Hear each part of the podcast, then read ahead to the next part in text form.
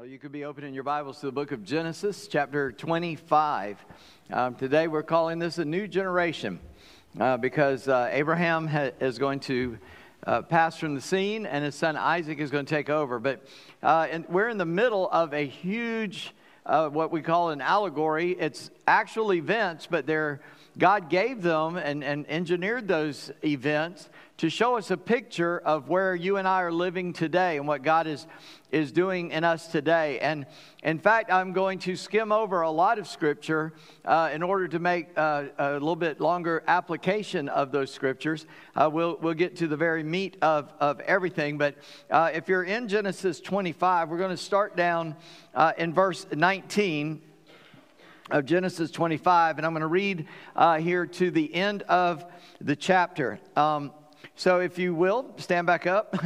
Sorry about that. Please go ahead and stand back up. And we're going to begin in verse 19. These are the generations of Isaac, Abraham's son. Abraham fathered Isaac, and Isaac was 40 years old when he took Rebekah, the daughter of Bethuel, the Armenian of Paddan Aram, the sister of Laban, the Armenian, to be his wife. And Isaac prayed to the Lord for his wife because she was barren, and the Lord granted his prayer, and Rebekah's wife conceived. The children struggled together within her, and she said, "If it is thus, why is this happening to me?" So she went to inquire of the Lord, and the Lord said to her, "Two nations are in your womb, and two people from within you shall be divided. The one shall be stronger than the other. The older shall serve the younger." And when her days to give birth were completed, behold, there were twins in her womb. The first came out red, all his body like a hairy cloak. So they called his name Esau, which means red. Afterward, his brother came out with his hand holding Esau's heel. So his name was called Jacob, which means heel grabber. Isaac was 60 years old when she bore them. When the boys grew up, Esau was a skillful hunter, a man of the field, while Jacob was a quiet man, dwelling in tents. Isaac loved Esau because he ate of his game, but Rebekah loved Jacob. Once, when Jacob was cooking stew, Esau came in from the field, and he was exhausted. And Esau said to Jacob, "Let me eat some of the red stew, for I am exhausted." Therefore, his name was called Edom. And Jacob said, "Sell me your birthright now." And Esau said, "I'm about to die. Of what use is a birthright to me?" And Jacob said, "Swear to me now." So he swore to him and sold his birthright to Jacob. Then Jacob gave Esau bread and lentil stew, and he ate and drank and rose and went his way. Thus Esau despised his birthright. Let's pray.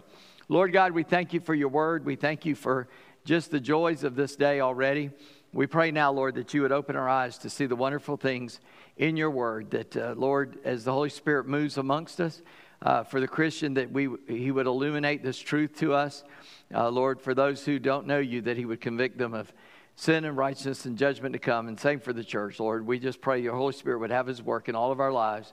And we ask that in Jesus' name. Amen. Thank you. Y'all can be seated. If you've not been with us, we are going through the book of Genesis. The word Genesis means, of course, beginnings, and it just kind of occurred to me that everything we needed to know for the Christian life has its foundation in the book of Genesis. As I had that thought and started looking at it more closely, I found out, of course, I wasn't the first one to realize that, and that there's a lot of information out there how Genesis moves us into where we live today.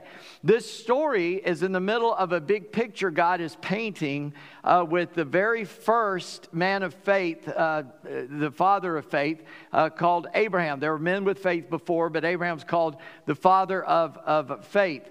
And so we are in the middle of this story. We've come to a time where Abraham is dying or dies, and his son Isaac takes over. And so here's what I want you to take home with you today. If you'll put that up there, it is that do not trade the eternal for the immediate or the temporary. That is another good word. Don't trade the eternal for the immediate. That That's something that we see Esau do. We're going to come to that in just a minute. Let me catch everybody up to where we are. If you've heard it before, it's still a good refresher. If you're not, I'm going to go kind of fast, but kind of hold on to help us. In the midst of this story, where we are, Abraham is dying and the mantle is passed. But I want to remind you that this whole story of Abraham and Sarah, his wife, and Isaac, their son, and then his new wife and what happens today is all part of a true event, but also paint a picture of God and how he saves us, how he brings us into his kingdom. And so I want to show you the symbolism of all the characters in this. First character is the big one, Abraham. He is the father in the story, but he represents our Father God. He's the father of faith, and he represents God. Sarah will represent Israel, the nation of Israel. And then Isaac is their son, and he represents the son of the Father, or Jesus. And Jesus was born to Israel, right? Through Israel, Jesus comes into the picture. And then we see these symbols progress through the story. Isaac was sacrificed on a mountain way back in a previous chapter.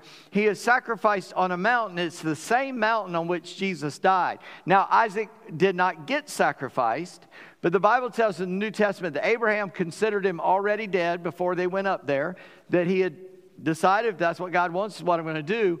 But the New Testament also reveals the heart of Abraham, that he believed that God would raise him from the dead even if he had to go through with the sacrifice. He knew that God probably didn't want him to sacrifice him, but he's not going to take any chance, going to do what God said. Of course, God stopped him, and in the midst of that, Abraham had said, when Isaac asked, "Where is the lamb for the sacrifice?" he said, "Son, God will provide for himself the lamb," and it was a singular reference. Well, when he didn't sacrifice Isaac, they look around and there is a ram caught in the bushes. A ram is not a lamb of sacrificial lamb, but they sacrificed the ram. What was Abraham's meaning when he said that? We come to the New Testament, and after hundreds of years of silence, God didn't speak between the Old Testament and the New Testament to his prophets. A prophet appears named John the Baptist. And when John the Baptist, when Jesus comes on the scene, he points out Jesus and says, "Behold the Lamb of God that takes away the sin of the world." So that reference that Abraham made to the Lamb comes all the way down to Jesus Christ. Sarah, emphasizing or representing Israel, she dies, and Israel died in 70 A.D. after Jesus was sacrificed on the cross. So Isaac is sacrificed on the mountain. After that, Sarah dies, and then the same thing happens in history. And then in chapter 24, we see Abraham, the father, sending his servant, who is never named, and he represents the Holy Spirit, that servant does. We don't know the Holy Spirit's name. We know his title, the Holy Spirit, or the Spirit, I mean the Holy Spirit. It's a repetitious thing in the Greek language, the Spirit, the Holy Spirit, to emphasize who he is, but we don't know his name. We know the name of the Son, Jesus. We know the name of the Father, Yahweh, but we don't know the name of the Holy Spirit. He represents the Holy Spirit because Abraham sends him back to get a bride for his son. The job of the Holy Spirit is to get a bride for Christ, and that is the church. The church is the bride of the Lord Jesus Christ. When you criticize the bride, the church, you criticize the bride of Christ. Now, I don't know about the rest of you men, but if you want to criticize my wife, you're going to get on the fighting side of me, according to, a great country song. All right? You criticize the church, you get on the fighting side of Jesus. That's his bride. I just want you to understand that. I'm not saying church doesn't need some correction. The Bible says that he's going to wash and iron. It says we're going to be presented without spot or wrinkle. Well, we got a lot of spots and wrinkles right now, right? But that's the job of the Holy Spirit. That's not my job, okay? My job is to help in that, but not my job to identify. The Holy Spirit identifies those things. So he's sent to get a bride for Isaac. He brings back Rebekah. The way that developed, it just shows the miracle. And that bride, Rebekah, is representing the church. Now, I brought you in on all of that. At the beginning of chapter 25, it says that Abraham lives to be 175. He married some other women, had more kids. He sends all of them away, and he died, it says in verse 8, a good old age, an old man full of years, and he's gathered to his people. But then look at verse 9 of Genesis 25. Isaac and Ishmael, his sons, Ishmael comes back to help bury Abraham, and they bury him in the cave of Machpelah in the field of Ephron, the son of Zohar, the Hittite, east of Mamre, the field that Abraham purchased from the Hittites. There Abraham was buried with his wife, with Sarah his wife. After the death of Abraham, God blessed Isaac his son, and Isaac settled in Bir Lahai Roy. Now, I want you to understand, God promised Abraham all of Canaan, all of that land. The only piece of land Abraham ever owned was his burial plot. The plot for his wife and him. It's the only part of it he ever owned. The Bible tells us in Hebrews 11 that Abraham saw that country far off. But Abraham was content to dwell in tents because he was looking for the city. Not a city, he was looking for the city whose builder and maker is not built with hands, whose builder and maker is God. And so we see this in the actual facts that Abraham is buried in the only piece of land he owned in Canaan. But there's a promise coming. And so then in the scripture, it just tells us the generations there of Ishmael and all of that, because those become the Arab peoples. And so now we see the birth of Esau and Jacob. And these are the generations of Isaac, Abraham's son. And so we get into this story. So Isaac has married Rebekah. He was 40 when they got married. He's 60 when Jacob and Esau are born. So it's been 20 years. So much like Sarah, Rebekah has had trouble conceiving and having a baby. And so I love it that Isaac goes and prays to God for this child. And he didn't do like his dad and tried 2 or 3 different things before he just trusted God. He goes ahead and trusts God. He prays to his wife, and she is found to be pregnant with a baby. But that baby seems a little overactive to her. She's saying, there's something going on here. Now, I don't know. I've never been pregnant. Don't ever plan to get pregnant. It's a thing of biology. If you're confused, only women can do that. And thank God, and from my point of view, that it's you. It's not me. I don't know how y'all do it. Thank God you can and do. But I'm thinking this is their first pregnancy, and I know every woman on her first pregnancy is like, is this normal? Is this normal? They're scared about everything because they don't know, you know. Got to go through some, and I know every pregnancy is different as well. But she knows something's up. And I so appreciate that she prays to God and says, what's going on? She asks, what is happening? She is representing the church, right? So when something's going on, what should the church do? Well, we ought to ask God, what's going on? And the Lord says, and these children are struggling within her. She said, why is this happening to me? So she asked the Lord, and the Lord said, you got 2 people in there. You got 2 nations in your womb, and they are fighting each other in the womb. Now, we have 3 children, and I've seen other ladies that had babies, and what I know is that the baby's pretty active anyway, right? I mean, they're kicking ribs and all that kind of stuff. And sometimes, you know, the woman goes, ooh, what's the matter? Oh, baby just caught me right there, you know. So that's why I'm wondering, like, did Rebekah not have anybody tell her, yeah, this is normal? Or was it that violent? Well, it must have been that violent. Because God says, no, it is. There's 2 nations in your womb, and there are 2 people within you, and they're going to be divided. They're not going to be good brothers. One will be stronger than the other, and the older will serve the younger. Now, why is that important? Well, it's going to be revealed later in the story, but I'm going to go ahead and let you know now. These twins are representative of something as well. Remember, this is a true story that shows us a greater truth. And that is, Esau represents our flesh. And by that, I don't mean this physical body. I mean that part of us that is a fallen, we're fallen creatures. We have appetites and desires within ourselves that get out of control into sin. They're good desires, they're good appetites, but we always pervert them because of sin in our life, and we chase those those things. Jacob represents the Spirit, the Holy Spirit living in us, or God's desire for our life. So Rebekah prays and she gets her answer. And then the day of birth comes. And so the first baby comes out. He's the oldest. That's Esau. Can you imagine have a baby so hairy? You name him Harry? Not Harry, Harry, okay? I'm not mispronouncing the word. The boy was covered in hair. I'm thinking she goes, ah, what's that? You know, I mean, what have I given birth to? It says hairy kids. I name him Harry. And then Jacob comes out holding on to his heel. Like, nah, I want to be first, but he's not.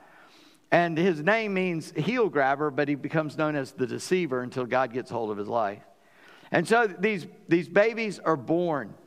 And their personalities, the Bible describes. Esau's a hunter. He's a man's man. He's out there. So dad likes him. Jacob is a quieter guy. He likes to stay in the tent. And his mom teaches him to cook. He's a mama's boy, okay? Not necessarily a bad thing, because that was God's choice. And he was a mama's boy. So don't stay a mama's boy forever, but that's what he was. So now we want to get down to where we're going to apply all this, this crux of the story. Because you heard me read it. Here's what happens. Esau is out hunting like he always did. And he forgot to take his Cliff Bars and his canteen of water. And he comes back and he's dying of hunger and thirst. You never had a Cliff Bar. You missed a great joy in life, okay? And he gets there and Jacob is cooking supper. He's doing what Jacob does. He's making a meal. And Esau comes in exhausted. He says, hey, give me some of that stew. And Jacob said, I'll give it to you for a price. Sell me your birthright. Now, you heard me read it. Let me explain what a birthright is. A birthright is what the firstborn son gets, period. We see it in the story of the prodigal son in the New Testament. Remember, the younger son comes and says, give me what's mine. Well, the oldest gets twice what the younger one gets. He gets a double portion because he inherits the responsibility of the family. Now, I want you to understand this about the Bible and the way God works. God never asks you to do anything, i.e., he never gives you a responsibility that he doesn't give you a provision to meet that responsibility.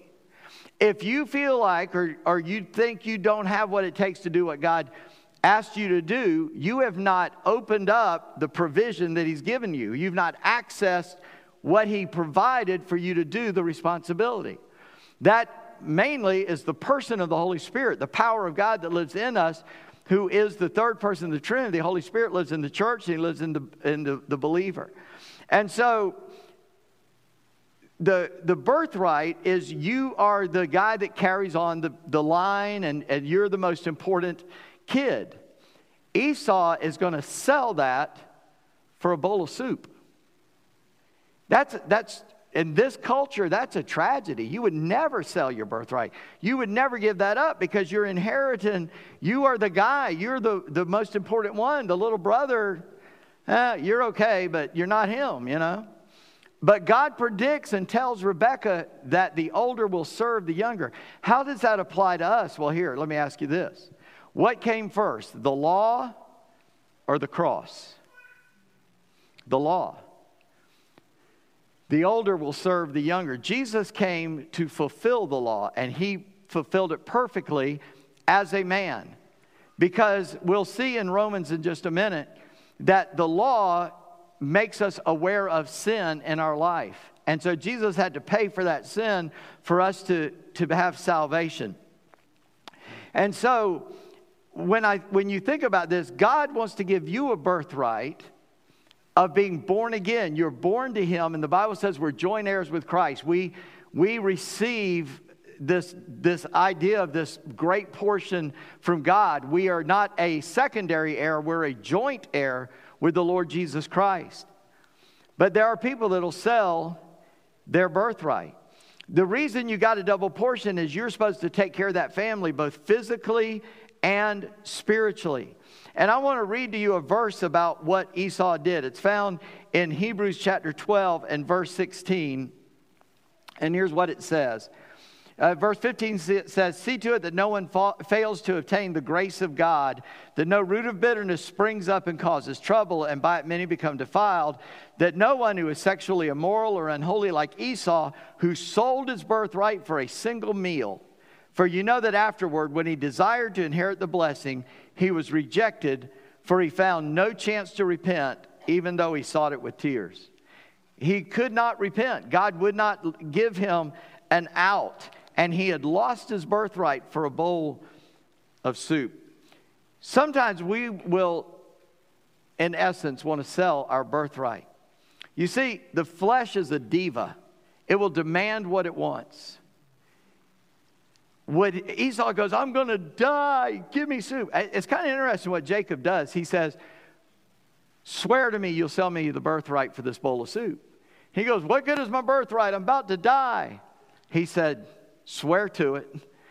He puts, there's a saying in legal terms, if it ain't written, it ain't real.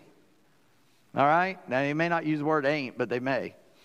If you make a contract to buy or sell a house or to go into business, do whatever it is that you need a contract for, if you don't get it in writing, you don't get it. Listen, somebody said, oh, I promise. Yeah, right. You don't know the future. I don't know the future. I won't make a promise because I don't know. I'll tell you, as much as I can, I will. But I don't know what's going to happen tomorrow, right? But if you put in a contract, you better obey it because it's in the contract. So that's what Jacob does. He made it a legal thing. Put it in the contract. You're going to sell it for this bowl of soup. Yes, he does it. And Esau could never get it back. Well, the flesh will always whine for what it wants. I'm starving. Esau was not going to die if he didn't eat a bowl of soup. I mean, he's a strong individual. He's probably hungry as all get out. He's not going to die. You're not going to die if you don't get married. You're not going to die if you don't do the thing that the devil is trying to get you to do that you know you shouldn't do. That's not going to happen. You'll live through it. But we give in to our flesh. I want to ask a question, and I want to help you understand something. And I don't want anybody to answer out loud. It's a simple question. It's three words. What is sin? I mean, people are confused about what sin is. Now, I think if I did ask you to answer or write it down, you would all probably give me the same answer. Why? Because that's what we do, all right? This is just how we kind of basically understand sin. Let me tell you what that first thing is, because I'm going to tell you where I'm going. Sin is three different things. It has three components to it. But the first one that we all would say is sin is doing anything contrary to the will of God in word, thought, or deed, either by omission or commission. Now, omission and commission are the biggest words I used in that sentence, so let me explain those two. Omission means you don't do what you should have done. Commission means you did something you shouldn't have done, okay? So all of us understand that part of sin. We all understand is doing or not doing something that is contrary to the law and the will of God, all right? In word, what I say, what I think, or what I do. But sin is more than that. Sin is also a legal guilt. In Romans 3, the Bible says that all have sinned and fall short of the glory of God. All of us are legally guilty before God. In Romans 3, the Bible tells us that. And so, what does that mean? That means the reason you feel guilty is because you are guilty. You ought to feel guilty. I have a classic illustration of this out of my own life, but I don't have time to tell you the whole story. But let me just say, I got pulled by a very godly and diligent policeman for driving recklessly. It was over 80 miles an hour. And in Virginia, in case you don't know this, if you're ignorant of this, let me tell you something. It doesn't matter what the speed limit on the road is. If you break 80, you are recklessly driving and will lose your license for a year. I was guilty as homemade sin. I mean, I just was guilty. So I go to court. Long story short, the judge let me go. I had to pay a fine for a mile an hour over the speed limit I was going. But he let me go. It is nowhere on my record that I was driving recklessly. Now, if you're a policeman, you can't arrest me for that, because the judge said I was not guilty of reckless driving. Was I guilty of reckless driving? Oh, you bet your sweet bippy I was. But not according to the law. And we were sold under law and we're guilty of breaking the law. And Romans 7 tells us that's the nature of the law. Paul says in Romans 7, you can turn there if you want to, in verses 4 through 6, he's letting us know that we are a slave to the law. In other words, all we can do is sin. We cannot keep the law. We are incapable. The only person who ever kept the law was Jesus. You say, well, he was the Son of God. Yeah, but he didn't do it as God. He did it as a man. He put aside his exercise of deity. He never acted as God. He only acted as a man when he was living here on earth in his body. And being just a man, or merely a man, he was also God, but he didn't exercise his deity. He worked by the power of the Holy Spirit, and he lived a perfect life. That qualified him to be a substitute to pay for our sin, our reckless driving. He was able to pay for it because he had never done it, any sin. But the law, the way it works in verses 7 through 12 in Romans 7, you ought to read this chapter. It's in the middle of three chapters. Romans 6 tells us how we come to know Christ. Romans 8 tells us how we live in victory there. But Romans 7 describes this struggle that we have as Christians when there is sin that clings to us. Because the third thing sin is an indwelling weakness. Paul describes it here in chapter 7 of Romans. And so in verses 7 to 12, he tells us, we didn't know we were sinning until the law says, don't do that, and we did it. We knew we were sinners. Or it said, do this, and we didn't do it. We knew we were sinners. And so now we have an awareness of sin, and Paul says, so even when I want to do right, I can't do it. And he says, what is going on in my life? And look down in verse 17 of chapter 7, and that's in the middle of a thing that is telling us, the part that tells us that sin is something that dwells in us. It says in verse 14, for we know the law is spiritual, but I'm of the flesh, sold under sin. I do not understand my own actions. For I do not do what I want, but I do the very thing I hate. Now, if I do what I do not want, I agree with the law that is good. So now it is no longer I who do it, but sin that dwells within me. We still in this body have an echo to sin. Our old nature has died. Colossians says, you have died. What I was in Adam, my fallen nature, has been put to death. And God gives me a new nature in Christ, but it's still in the same suit. And there's an echo of sin in me that tends to make us pull. But here's the deal. Before I know Christ, I am a slave to sin. I can only do what sin tells me to do. But Romans 6 says this, but Christ comes and he breaks the power of sin in our life, because freedom is not doing what you want to do. Freedom is the power to do what you ought to do. You see, the provision God gives us to live a life in the Spirit is the Holy Spirit. He gives us the power of God in our life to overcome sin. And at the end of Romans 7 and 21 to 25, Paul says this, for I find it to be a law that when I want to do right, evil lies close at hand. For I delight in the law of God in my inner being, but I see in my members another law waging war against the law of my mind and making me captive to the law of sin that dwells in my members. Wretched man that I am, who will deliver me from this body of death? Thanks be to God through Jesus Christ our Lord. So then I myself serve the law of God with my mind, but my flesh, I serve this law of sin. I give in to these fleshly desires all the time. Galatians, and you can turn over there if you'd like. Galatians chapter 5 tells us this, beginning in verse 16. But I say, walk by the Spirit, and you will not gratify the desires of the flesh. And there's the answer. I told you, the provision God gives us to live the God life is the power of the Holy Spirit in us. And when we come to Christ and we surrender our life to Christ, he gives us the Holy Spirit. Romans 8, the chapter after 7, tells us if you don't have the Spirit of God, you don't know him. You're not saved. That those who are saved have the Spirit of God that raised Jesus from the dead lives in us to bring us to life so that we can live the life of Christ, the resurrected life in Christ. Are we sinless? No. See, I would ask you this. Well, when Jesus died, what part of sin did he die for? And I get what we would say. We'd say, well, all of it, yeah. But do you still sin? Yeah, well, I thought he died so that when I break the law of God in word, thought, or deed by omission or commission, do I still do that? Yes, I do. There are times when I will break the law of God. Well, I thought Jesus died for that, so why am I still doing it? Because I still live here. And so he's made provision that if I confess my sin, he's faithful and just to forgive me my sin and cleanse me from all unrighteousness. That's 1 John chapter 1. Well, did he die so that I would no longer have an indwelling weakness? Well, yes, but it hasn't happened yet. You see, there's coming a day, I was saved, I am saved, that I will be saved. He's going to resurrect my body. He knows my DNA code. He can change it. He's going to make it a new body like his, where the disciples are sitting in a locked room, and suddenly there he is. He traveled at the speed of thought, and nothing physical could stop him from going through it. When he came out of the tomb, he didn't walk out. He went through the rock. He just disappeared. He's just gone.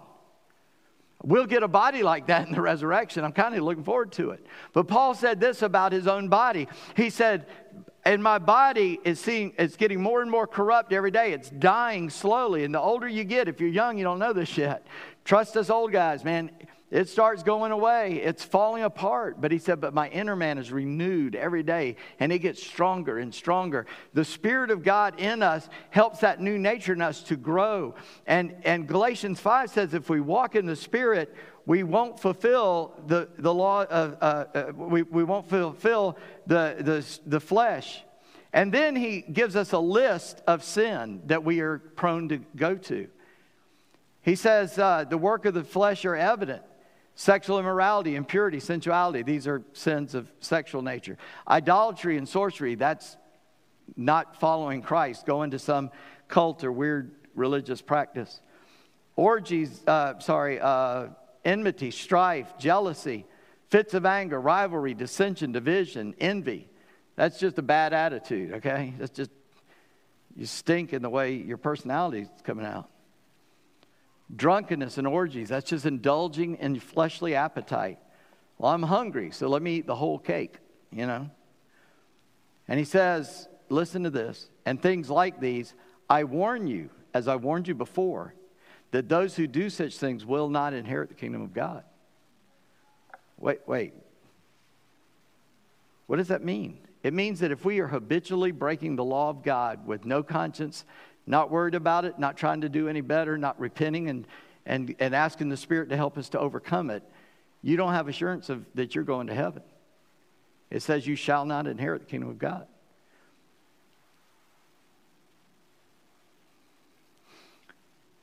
Esau didn't overcome it. He gave into it. He lost it. You say, are you saying you can lose your salvation? No, I'm saying that if you're saved, God won't let you dwell in sin. He will call you out of it. He will bring correction in your life. He will discipline you to bring you out of that place. And he will redeem you and he'll make you his own. Colossians chapter 3 says that I have died and my life is hidden with God. But then in verse 5 it says, so put to death the members that are still on the earth. The things that tend us towards sin, he said, just put that to death. Just turn away from it. Don't give it any air. Don't give it any food. Don't give it anything that'll keep it alive. Get rid of that and live only to God. It says, since we have been, we find ourselves in Christ and been risen with Christ, we seek the things above, not the things on earth. That's where we set our mind. We set our mind on pleasing God. See, salvation isn't that I pray a prayer and then I get my fire insurance and then I do whatever I want and when I die I go to heaven. Salvation is that I recognize that Jesus Christ, that man who lived 2,000 years ago, is the very Son of God, that he lived a very perfect life so that he could be qualified to die for my sin, for your sin, and that is what he did on a cross to pay a debt that I could not pay. I could not stand to have had to pay for breaking the law by being a reckless driver. I could not have lived with that. It would have been horrible. But the judge let me go. Not because somebody else paid for it. He just let me go. But in Christ, Christ paid for it. He went to death for us. He was our substitute. He stood between us and the judge, and he took the wrath of God on himself that I could only experience the mercy, grace, and forgiveness of God. Now, that is the most unfair thing ever to happen to God. But he did it willingly for you and for me. It is not fair that I'm saved. It's not fair to God. In Galatians 5, after it lists all these sins and that warning, it says this, but the fruit of the Spirit is love, joy, peace, patience, kindness, goodness, faithfulness, gentleness, self-control. Against these things there is no law. And those who belong to Christ Jesus have crucified the flesh with its passions and desires. If we live by the Spirit, let us keep in step with the Spirit. Let us not become conceited, provoking one another or envying one another. See, we will sell our birthright for convenience. We'll sell our birthright for an image on a screen. We'll sell our birthright for pleasure, for money, for ambition, for addiction, for anything else. It's just a bowl of soup. You won't die if you don't get it. But when you sell your birthright, you're going to lose your job, you're going to lose your wife, you're going to lose your kids, you're going to lose your reputation, your ministry, your calling. You're going to lose everything. Not only in this life, but the life to come. Well, how can we apply that today? Well, first of all, I would say be thankful for your heritage. Isaac had a great heritage. Be thankful to your parents and grandparents. He said, my parents and grandparents aren't that great. Well, you got here somehow. Somebody did something good for you to get you in here today. I don't know what it was, but maybe you're just now coming to this. That's great, man. We want to help you. We want to love on you and help you. But if somebody meant something in your life to the positive, you ought to be grateful for them. Thank God for them, and then let them know that you're thankful. But secondly, I would say realize that your birthright from God is to get a double portion. He is supplying himself. The very Holy Spirit will live within you so that you can complete the responsibility with his provision.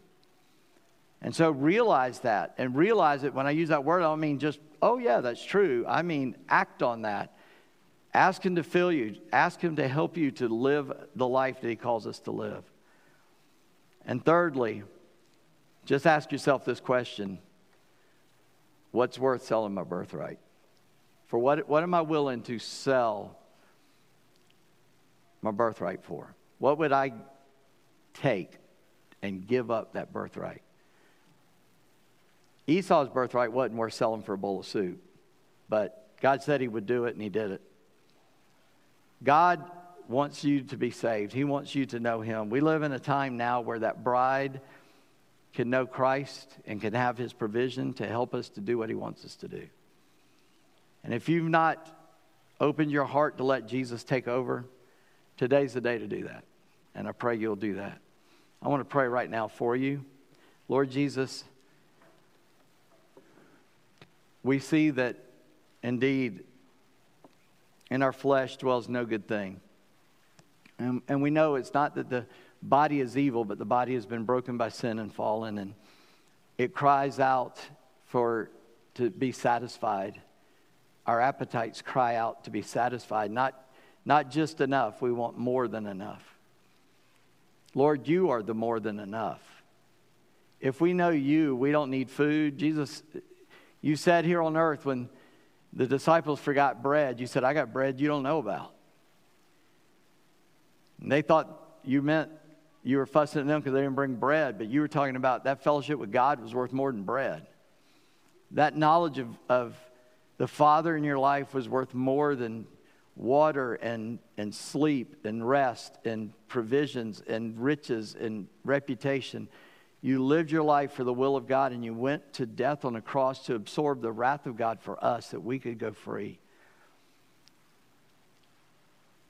So, Lord, I just pray that today the people that don't know you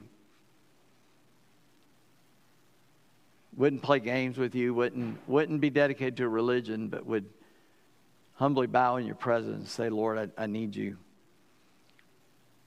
Because we can't do this by ourselves. In our flesh dwells no good thing. It is the power of God that saves us, that redeems us, that makes us new. And we recognize that, Lord.